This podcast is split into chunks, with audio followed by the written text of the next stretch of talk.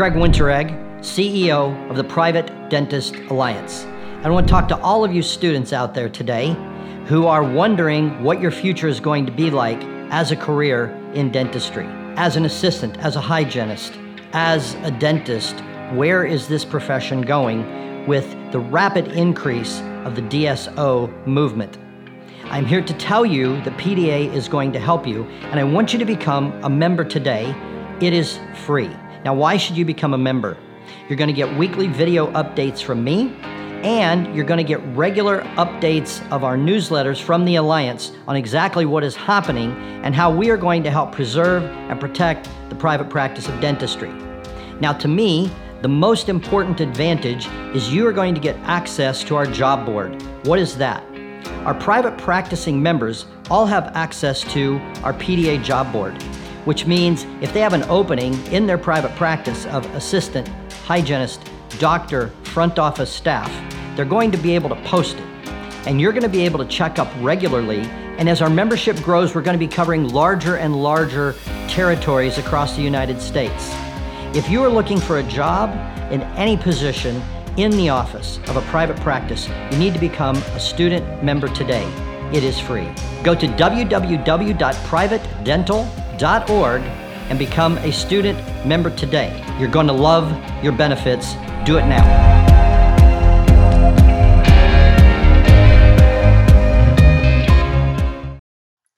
What is up, guys? It's your boy Matt Havis back at it with the Dental Vibes podcast. Today we have a really cool interview for you. We have Dr. Trent Nyson. He is a private practicing dentist in Minnesota. He just recently bought his practice two months ago. So he has a lot of good tips on, you know, the, the whole application process to dental school, how you get in, the tips and tricks he used to propel him into dental school from a pre-dent. And um, he just talks about all things life as a dental student because he just recently lived it and he tries to make it as easy as possible for us. Afterwards, he did do an AGD when he graduated from dental school, and he talks about the application process for that and what you can expect and what you can look to get out of your particular AGD program or GPR, depending on whatever you applied for. So we hope you guys really enjoyed this interview. We thought it was really cool. And um, as always, follow us on Instagram at dental.student.vibes. Give us a like, comment, review. Let us know what you guys think. And um, in these trying times, stay safe and vibe on. Welcome back to another episode of the Dental Student Vibes podcast. I am here today with Matthew Havis and the amazing Dr. Trent Nyson.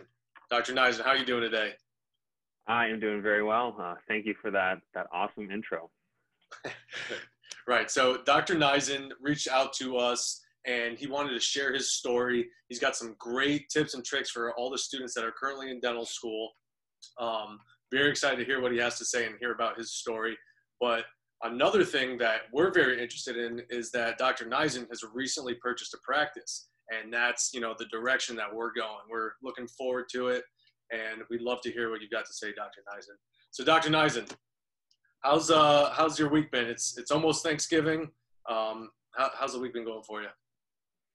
No, it's been a, it's been a busy week. Um, yeah, as uh, as you guys are saying, it's, it's Thanksgiving week, and as we're recording this, um, you know, I'm in I'm in Minnesota, and uh, currently right now we are battling a lot of COVID, a lot of cancels. So it's you know it's it's a lot of stuff to, to balance with that. I don't know how things are in, in Florida where where you guys are, but um, but yeah, it's it's definitely been a challenge that's presented, especially in my community specifically right now. But uh, you know we're doing the best we can. We're we're taking the best precautions that we uh, we can do. We had a busy busy morning this morning, and then uh, kind of taking a little extra time off to prepare for well, mostly at home holiday this year, but uh, just to kind of spend a little extra downtime and uh, come back recharged uh, after the holiday. Definitely. So I know a lot of people have been saying that they've seen the best production numbers they've ever seen. Um, I guess could it be from emergencies? Who knows? You know. Um, but have you seen any sort of that, any anything like that in your practice? All I know you just said that it's kind of taken a downturn.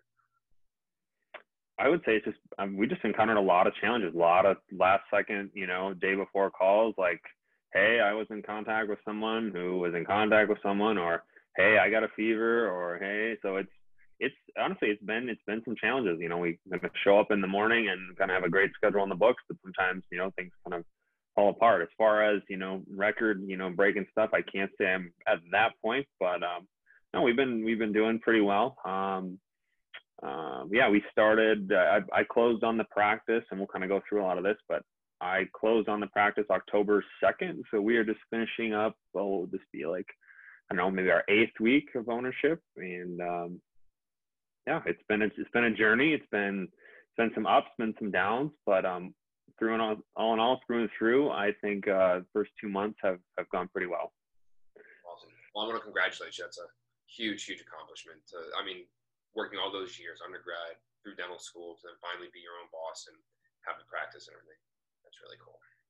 So, all right. So, Dr. Neisen, let's bring it way back to when you were a pre-dental student and can you give our listeners some tips and, and tell us about your journey into dental school and then take us through each year of dental school what was that like for you totally um, i can remember uh, so I went to undergrad. I'm from Minnesota. I went to undergrad in Fargo, North Dakota at North Dakota State. And I can literally remember like the day, it was like my second year, like right before Christmas break. I remember sitting in the union and like reading through the prerequisites. And I said, you know what? I'm to go for this dental thing. I'm to, you know, I was intimidated by it. I think everyone kind of is. You know, when you first think of pursuing dentistry, you hear, oh, it's so hard to get into, or it's really competitive, or, you know, you got to have perfect grades and all that. And I, I still vividly remember the day looking at the prerequisites it had been it had been on my mind for some time and i said you know what? I'm gonna i'm gonna go for this thing. And i remember that. I remember making that decision vividly that day.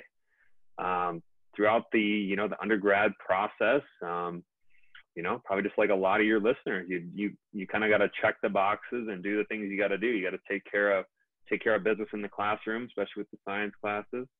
Um, you know obviously getting involved a lot with you know whether it be pre-dental club volunteer organizations all that sort of stuff that um, and the time, you know, you might just do it because you feel like it's a box to check or uh, a thing to mark off on the application or the resume. But, um, you know, you start to realize that dental schools have a very, they have an important job. They have to decide who, you know, who are going to fill these spots and, and become very important members of society. And so when you're, you're going through a lot of that, you know, you're realizing that you need to become the person who, uh, who needs to earn one of those spots. So yeah, I, you know, did my thing. Uh, you know, spent a summer to to dedicate to the DAT, and was very happy with what I got on my my DAT score. And um, you know, as undergrad progressed, I was involved obviously a lot with pre-dental clubs and um, a lot of you know just whether it be volunteer opportunities or leadership opportunities. And this is going way back. I haven't thought about a lot of this stuff in like quite a while, so I'm actually super glad to kind of to go back down this road. Um, but no. then ultimately, uh, good. Yeah. And then, you know, um, obviously the, the interview track ended up getting into a couple of dental schools and uh, was very happy to, uh, to be able to stay home in, in Minnesota. And uh, that's where ultimately I began my dental school journey at the, the U of M. Very nice. So when you when you were choosing between the schools, I mean, you're very blessed to get into multiple schools. But what set the school you went to apart from like the competitive schools that you got into? Like, what made you choose your school? Yeah, I think it's a couple of factors. Um, obviously, close is you know is is was proximity to home. You know, I had a couple opportunities that would have been out of state uh, versus being kind of like you know an hour and a half from say from home and from being close to you know some family and friends. And funny, my next part of my journey is going to completely contradict that, but um, you know that was a big factor in it. And obviously, I mean, you guys know you're in the thick of it. That tuition, man, it's it's it's really getting out of control. Uh, you know, at at all dental schools. And uh, so obviously able to take advantage for me, it was being able to take care of, take advantage of some in-state tuition was, uh, was a big factor for me. So those are probably the two, two big factors um, at the time. I would say looking at it again, um, you know, maybe now knowing what I do, what I know now, and not saying this would have modified things, but I do think maybe some schools that don't have necessarily specialty programs, I think do perhaps get um, provide some opportunities that maybe you know some other schools don't just because when you're out of school a lot of specialty programs a lot of your cases will go up there and maybe that's you know you guys um, obviously won't necessarily talk about that we can probably edit this part out um, but that's a big factor is i think schools that don't have um, specialty programs maybe the students maybe get a little more opportunity to maybe do some tougher things so that'd probably be one big factor that going in you're probably not really aware of but uh, would definitely be a factor to consider. That's great. Yeah, I don't think anybody has ever addressed that issue before. So that's a that's a great point. So when the students are looking at the different schools, perhaps it might be in their best interest to choose one that does not have a specialty program so that you can eventually do those uh, procedures or, or have the opportunity to do it. So, yeah, yeah, there's two sides to that coin, totally. On the other side of it, you have the opportunity, like, I don't know, I remember in dental school, like, if I had a patient that didn't show, like, I would literally pop into endo and literally sit and watch them do one, or I'd pop into oral surgery and, you know, watch them do a thirds case, or go to the pros department and watch them, like, you know, prepping. So there's definitely two sides to it. Like, if you take advantage of it, there's a lot you can learn but there are a lot of instances where it would just be a tough case and it would just kind of automatically get booted up to the specialty clinic. So there are two sides to the coin, but that's probably the, the biggest point that I would make is the opportunity for some of the tougher stuff. That's great. I love that. So um, looking back on your first year of dental school, what was that like?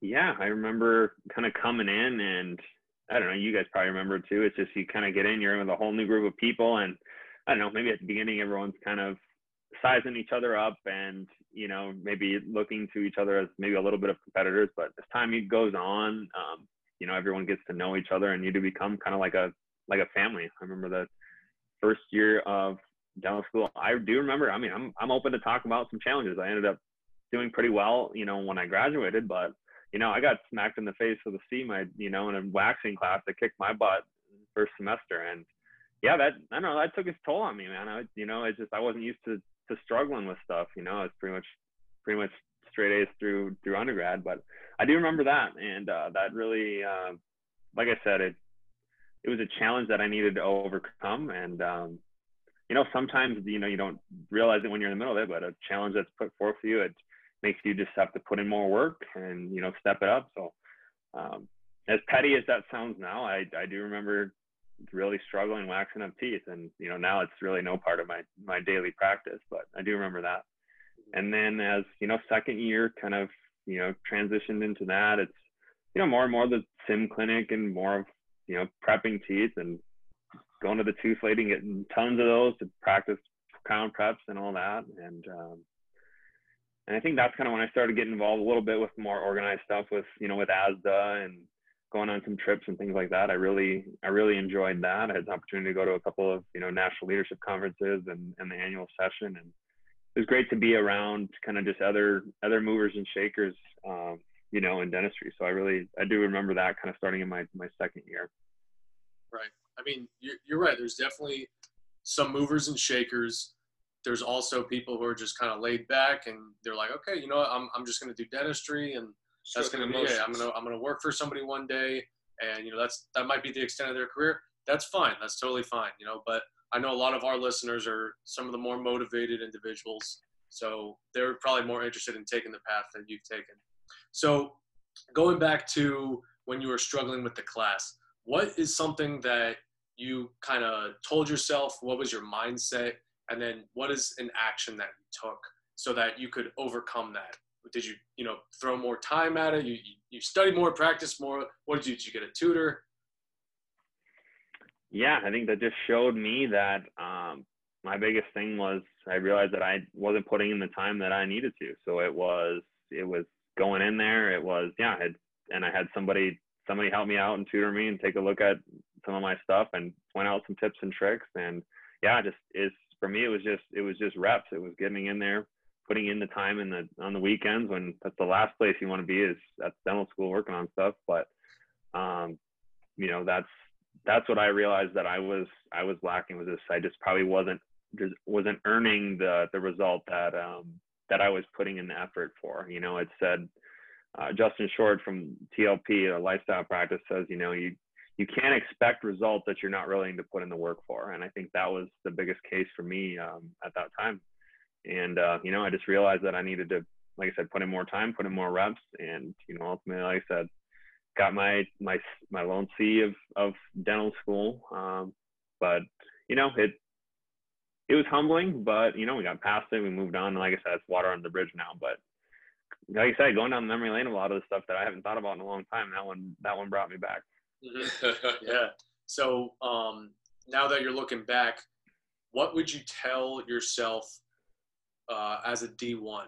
Look, so you're you're you've got four years ahead of you. What would you tell yourself to do to change for the rest of dental school? Um, that's a good question. Uh, I think ultimately where I, you know, how things played out for me as far as grades, as far as involvement that I was involved in, you know, clinical experience. I, I honestly don't know if I would have changed a whole lot. I was pretty happy with how a lot of things, a lot of things fared.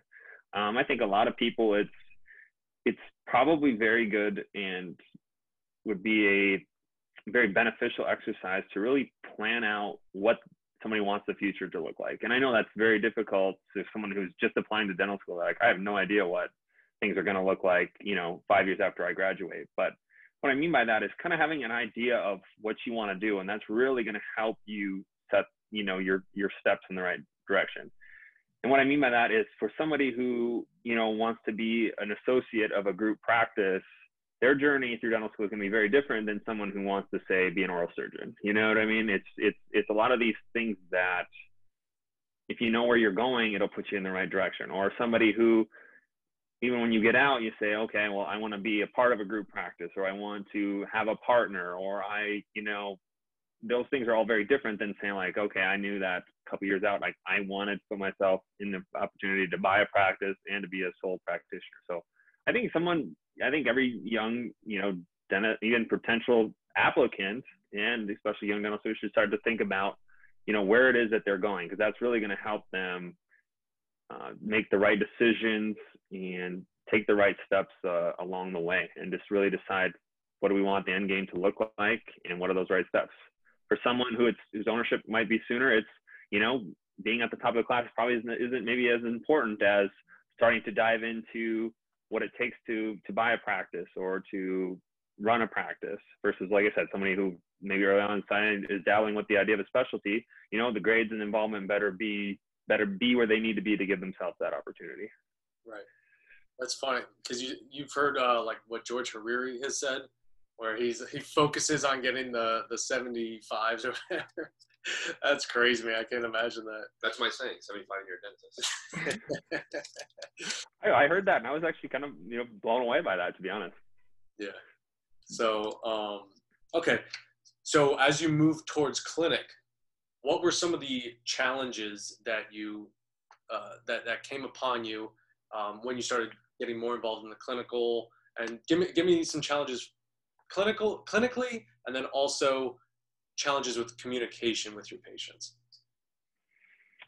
Well, and you guys are probably, you know, being in your third year, kind of in the midst of this, kind of the first time you do anything, you're kind of nervous and you're shaking. And uh, I, I mean, I remember that. I can remember the first injection I gave. I can remember the first tooth I took out. I remember the first filling I did. You know, anytime you do something for the first time, um, you know, you're you're gonna be nervous. I want everyone to know that if they're feeling that, that's that's normal. You know, that's normal to be nervous for that first endo that you do, and you're like, oh god, I did this on a out. Now am I gonna be able to do this on a human being? Or, uh, you know, I read about this in the textbook, and now it's time to do it first challenges i mean i can remember i remember the first crown that i did and it's just just everything from access to being able to try and work in the mirror and you know and i ended up with probably this not so pretty prep that took us you know like four hours to do it and not a great impression. And it's you know everything's a stepping stone. So i want everyone to know that you know the first time you're doing something the next time you're going to get better at it. And the time after that and then the 10th time you do it and then the 100th time you do it every time you're going to make progress and it's it's going to greatly improve. But yeah, I would just say a challenge was any of the first things that I that I did, and you know, like I said, you're nervous doing it, but uh, every time you do it, I feel like your confidence level goes up. In terms of uh, communication, um, I mean, honestly, this is something that I'm really diving into right now because dental school, you don't really learn a ton of, you know, what is the best way to to present things or to talk about things. And you know, I think by default we're very technical in nature and it's it's going over and it's describing surfaces and procedures and billing codes and a lot of that stuff and a lot of times the you know the student or the the patient is just kind of wondering well what what does this even even mean whereas kind of what I've really started to incorporate of late um, is really kind of try and get to emotion and find out what's important to them. And this is something I think would be great to start in dental school. It's really when you sit down with a patient and say, you know, what's what's most important to you when it comes to your oral, oral health versus just going right in and saying, yep, you need this, you need that, you need that. And their answer to that is going to really help you dictate towards them because somebody who says, I don't have any back teeth and I just need help chewing versus somebody who comes in and says, I hate how my front teeth look, they are going to get, they have completely different needs. And so I would really start to challenge you, even in dental school, start asking your patients that question. What's most important to you when it comes to your oral health? And how can I help you with that? And then just be quiet and listen and listen to what they have to say. And like I said, this has been something I've been working over the past few months. And it's, it's really revolutionary of the responses you get. And then what you can do is basically you know what treatment that they potentially may need, but it's it's you use the those triggers um, to basically fit the two together. You know, if someone says, you know, it's important for them to keep their teeth and they don't want to lose any more teeth, well, then it's saying, okay, that's perfect. I can help, totally help you keep your teeth. This is what we need to do to keep your teeth versus just going right to and saying, you need 19 DO, you need 30 crown, yada, yada, yada. Right. That's great. Yeah, that, that's, that's excellent. Um, one of the things that I never would have expected to run into is it almost seems like our treatment planning gets kind of pushed around by what we're allowed to do and what we're not allowed to do in dental school. So exactly what you're saying, like, okay, the patient comes in, I want implants.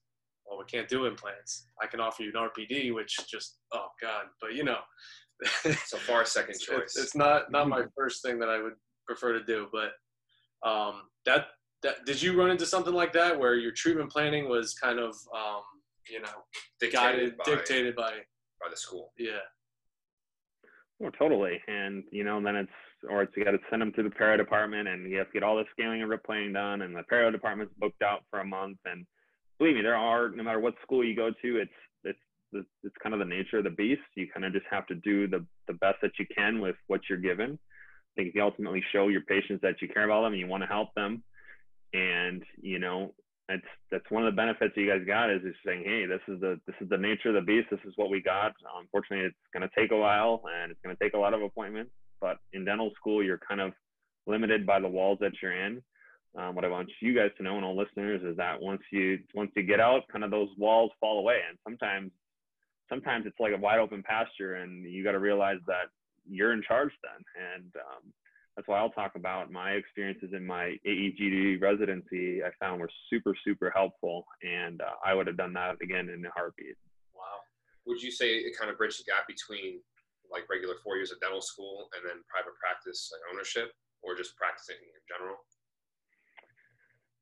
so all you know GPRs and AEGDs are going to be different, and they're all going to have their different strong points and their their weak points. Um, I guess for someone who is maybe wondering if that's a next step for them, the biggest things I would say is you're going to come out of dental school and, you know, every, you know, there's going to be, like I said, differences between schools, but you're going to come out, you know, confident, probably doing, you're obviously your composite and your class two composites and you're, you know, probably, you know, single anterior, you know, canal, root canals and, you know, some extractions and things like that.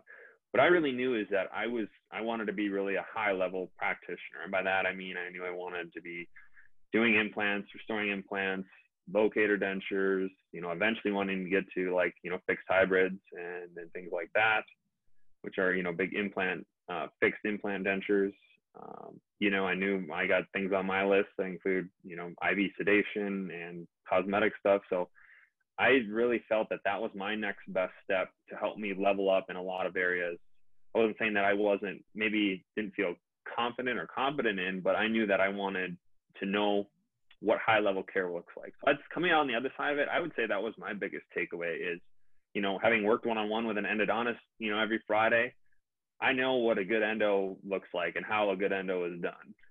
And, you know, working with a good prosthodontist and a good periodontist and an oral surgeon, like you know, when you got somebody there to, to help you, to coach you, to teach you, to talk about materials and processes of, you know, why are we doing the implant this way? Or, you know, why we're we using this bone graft material? Or why are we using this technique to get these thirds out? um, that really took me to to a whole nother level. And um, I'm like I said, I'm really glad that I did it. Awesome. So before we get into the AGD application process, what is one thing that you would tell D3 or D4 Trent that you need to do before you exit dental school? If you if you could go back, you know, what is one thing that you should have worked on D3 or D4 year? I think the biggest thing about D3 and D4 year is you really get out of it, you know, what you put into it. And what do I mean by that? It's you have something scheduled and patient doesn't show up. And then you can either kind of, at least I don't know how it's there, you could either kind of sneak out the back door and really do nothing, or you could, you know, try to find an opportunity to learn something. Like, you know, if it's whether it's hanging out in a, a specialty department or um, that was probably my biggest takeaway. So it's kind of funny how I, I do say there's two sides to that coin of the of the specialty programs, but anytime I wasn't doing something, I was trying to make sure that I was learning something. And at the time, it may not seem super valuable, but you know, when you get out and you're you're on your own, you don't necessarily have someone to to bail you out or to help you. The more things that you can learn um, are definitely the better. And you know, some dental schools have like you know outreach opportunities or you know where you're outside the dental school and you you know you do various things like that. Like those are those are huge for just getting more reps of whether it's fillings or extractions. So my my biggest thing is you know I, I know even towards the end of the fourth year you, you you know you start to get tired of the system and all the rules and the red tape uh, that goes with dental school but it's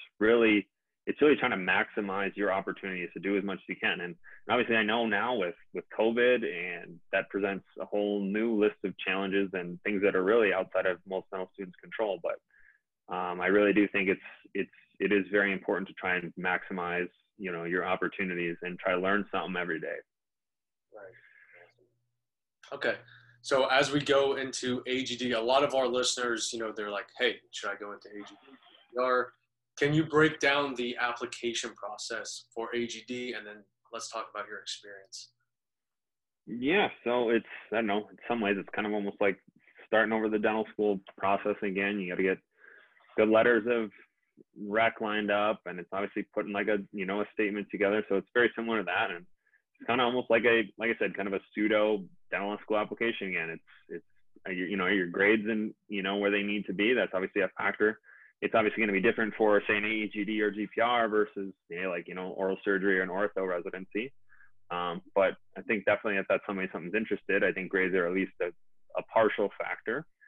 Um, you know, next thing is just they do want to see that you're you know kind of involved in stuff. It's you know it's hard when when dental school does bring a lot more demands than than undergrad did, but it's you know you involved in any sort of research team or you know whether it's admissions committee or volunteer stuff or you you know participating at the volunteer clinic. You know those are all sorts of things that that i was involved in i think that did help my uh, you know application uh, moving forward. But yeah i'd say the best thing to look when it comes to that is is looking at it like a similar to a dental school application.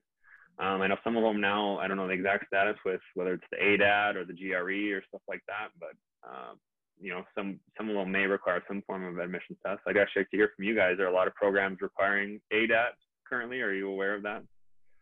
I'm not sure because I know some things are changing, and also all the uh, tests are changing as well. So I don't know. So some people have to take certain tests, other people have to take different tests. It's I. The, the, my answer is I don't know.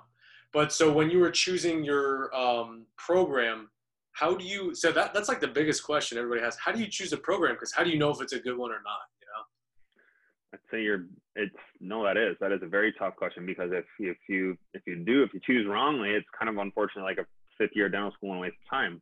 You choose the right one and it's going to change the and shape the trajectory of your career. The biggest thing that i can say is is sending out feelers from from current residents. That's really what's going to tell you about what's there. You can do you know kind of as much research as as you can.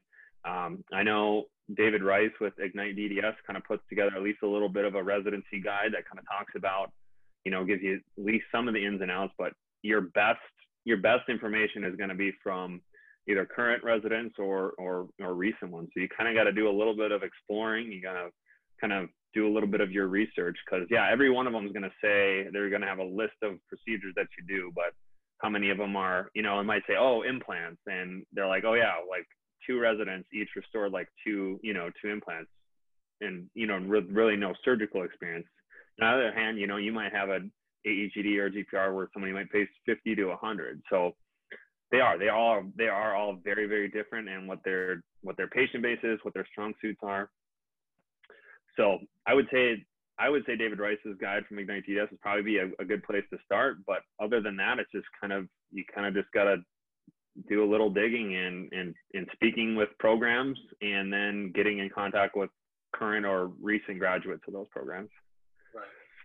So you would say that uh, some programs tailor towards certain specialties or whatever, more so like they're heavily endo or something like that, depending on the area demographic.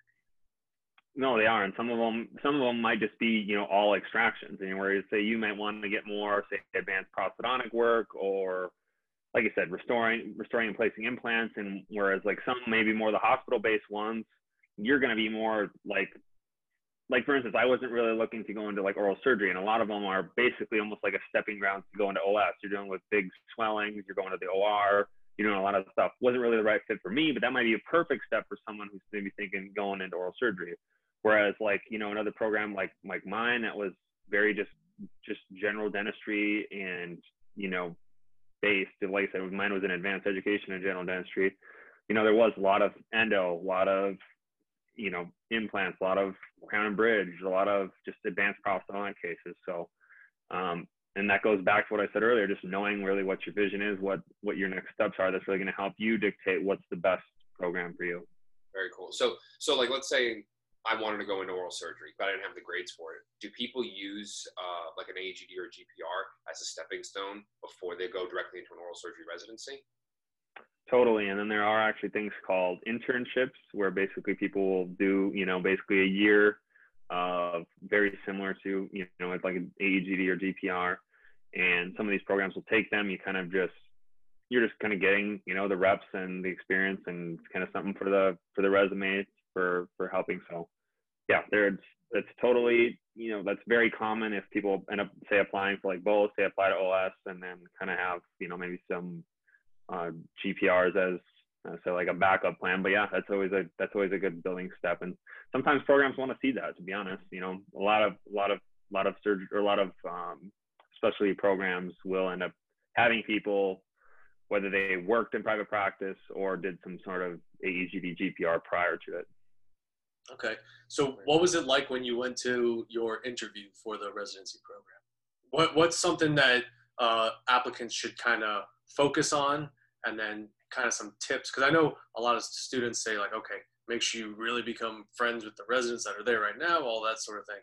What what's your opinion on that? Yeah, I think I think uh, I do agree with that totally. I think the other thing you got to look at is a lot of these program directors they're they're kind of got like puzzle pieces and they got to see like they got to put a team together that they're going to want to deal with and you know that they're going to see want to see in a day in day out and who's all going to kind of play nicely in the sandbox together so you know i think sometimes like a hard charging gunner type maybe doesn't come off the best at you know an interview when they know that you know look we're all going to they know that the whole group of residents is going to be spending a lot of time together and it's you know it's they're going to have to help each other and work together and be coachable. Um, so I think it's it's really you know coming prepared, meaning reflecting on experiences and being prepared for you know for harder questions of everything from I don't know how'd you deal with a different difficult case or a difficult patient, what'd you do about it, to maybe a disagreement with a colleague. Um, so I think that's maybe the probably the most overlooked part is that you know, like I said, they are they're basically looking at they're assembling a team and they want to make sure that they obviously want the best and the most qualified, but they also want personalities that are all going to, you know, mesh together as well. Okay. So as we're phasing out of, um, I guess, the educational portion of your career, um, what is one thing that you wish that you did looking back, as we got about a minute here, um, looking back, you wish you did during your residency program? Honestly, man, I don't really, you know, have a have a ton of regrets with it. I feel very happy with a lot of the clinical experiences I was able to get, the the relationships that I built, and it really helped me uh, become the dentist that I am today. Awesome, love it. So it was it was that good of a residency program. Great. All right, guys, that'll do it for an interview with Dr. Trent Nyson, a new private practice owner in Minnesota. Uh, we wish him the best of luck in his uh, future endeavors as a private practice owner. He's been in it about two months and he's doing great already. Uh, we hope you guys enjoyed this interview with him. He provided a lot of good insight and information. Uh, we'd love to have him back on, discuss more stuff as a new dentist, just to give us a really good bird's eye view of what we can expect as we uh, approach his position later on in life. So, as always, follow us on Instagram at dental.student.vibes. Um, we hope you guys really enjoyed it. Let us know if there's anyone else that we can have on for you guys. We could try to get them, or we try to get somebody that can talk about a topic you guys want to hear. So, as always, stay safe and vibe on.